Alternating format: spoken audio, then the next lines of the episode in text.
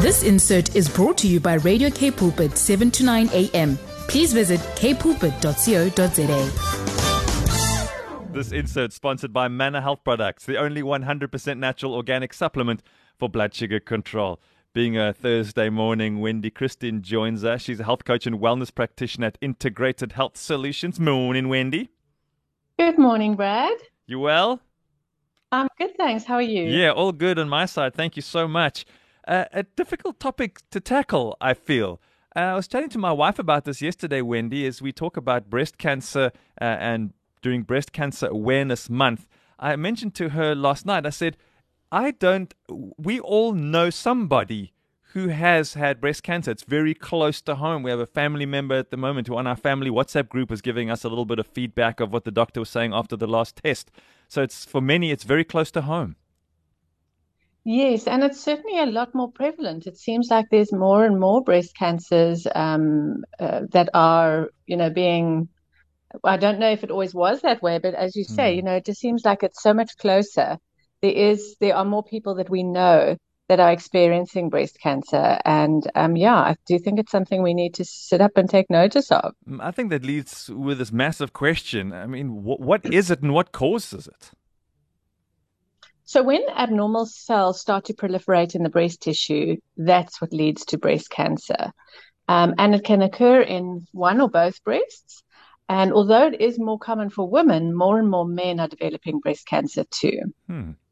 Interesting. So so tell us a little bit more about the, the cancerous cells. So they start to make tumors that can be felt as a lump, or they can be seen on the sonar um, or a mammogram.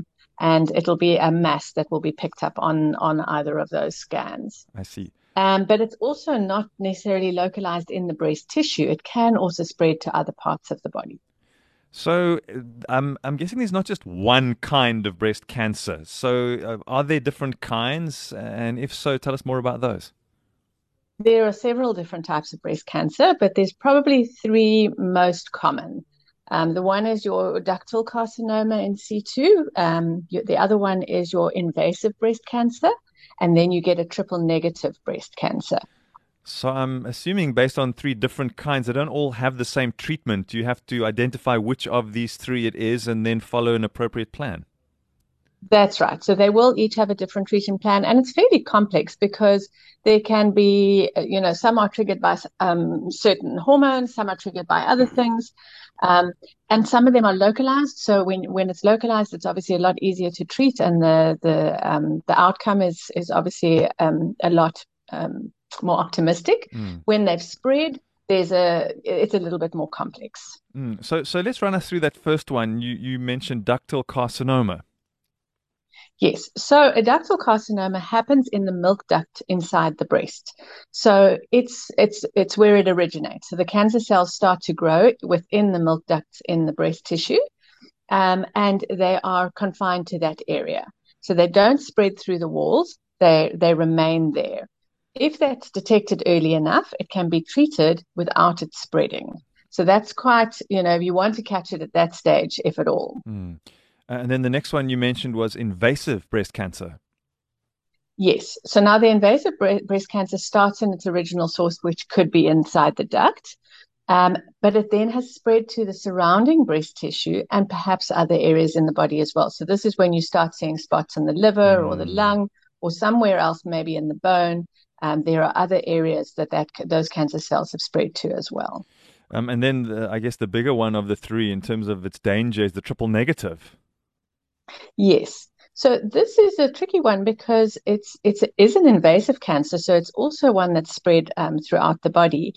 But there's three particular proteins that they they typically test for when somebody has breast cancer. And this triple negative breast cancer is missing those three proteins.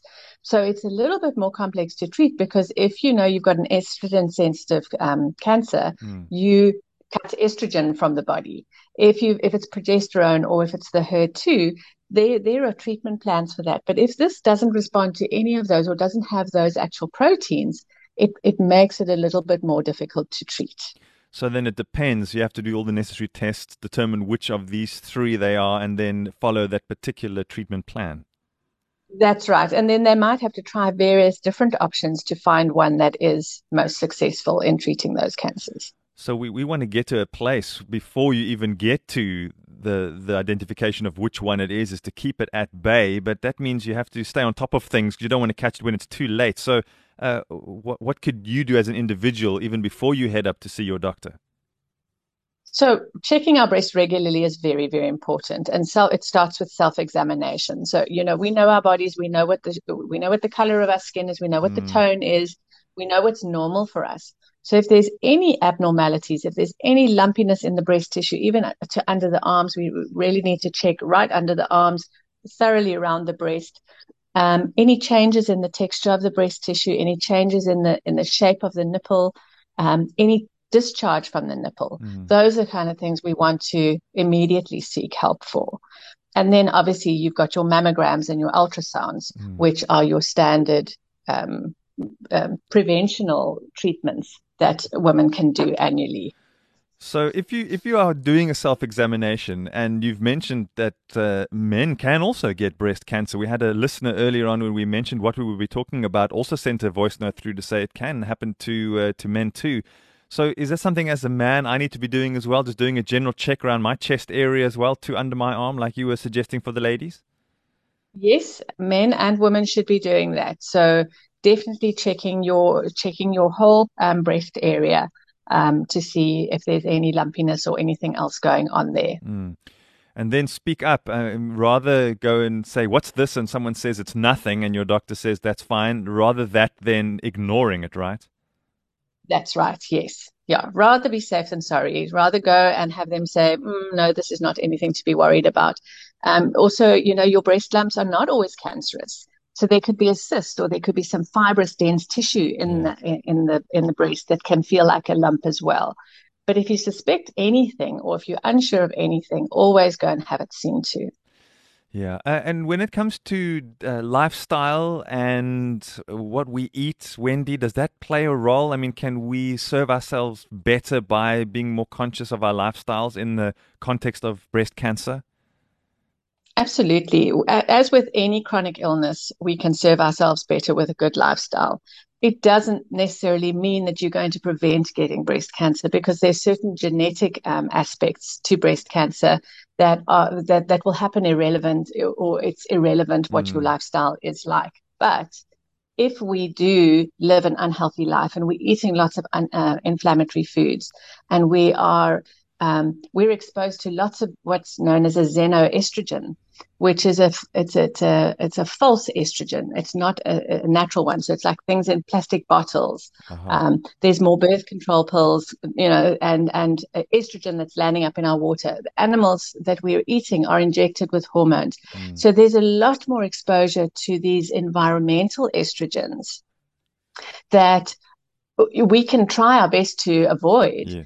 But those are going to have an influence on us. So if we can avoid the processed foods, if we can avoid the inflammatory foods as well, so we know that those are our carbs and our sugars and our processed foods, then we have a much better chance of of keeping our bodies healthy and and and having a fighting chance against something like breast cancer. Because if you if you are diagnosed with breast cancer, you want to make sure that your body is in the strongest and healthiest position to be able to fight that cancer and to be able to get through your treatment effectively as well. Yeah, that's so true. This multi uh, approach, multi-pronged approach to all of this, watching from every angle. And these are the kind of conversations we're having um, every week when we talk about all the different diseases of lifestyle. It's It's a blanket approach to general good living, and then being aware of our body so that when something seems out of place, we can have it checked out, just like you've said, and that gives us the best chance of a recovery.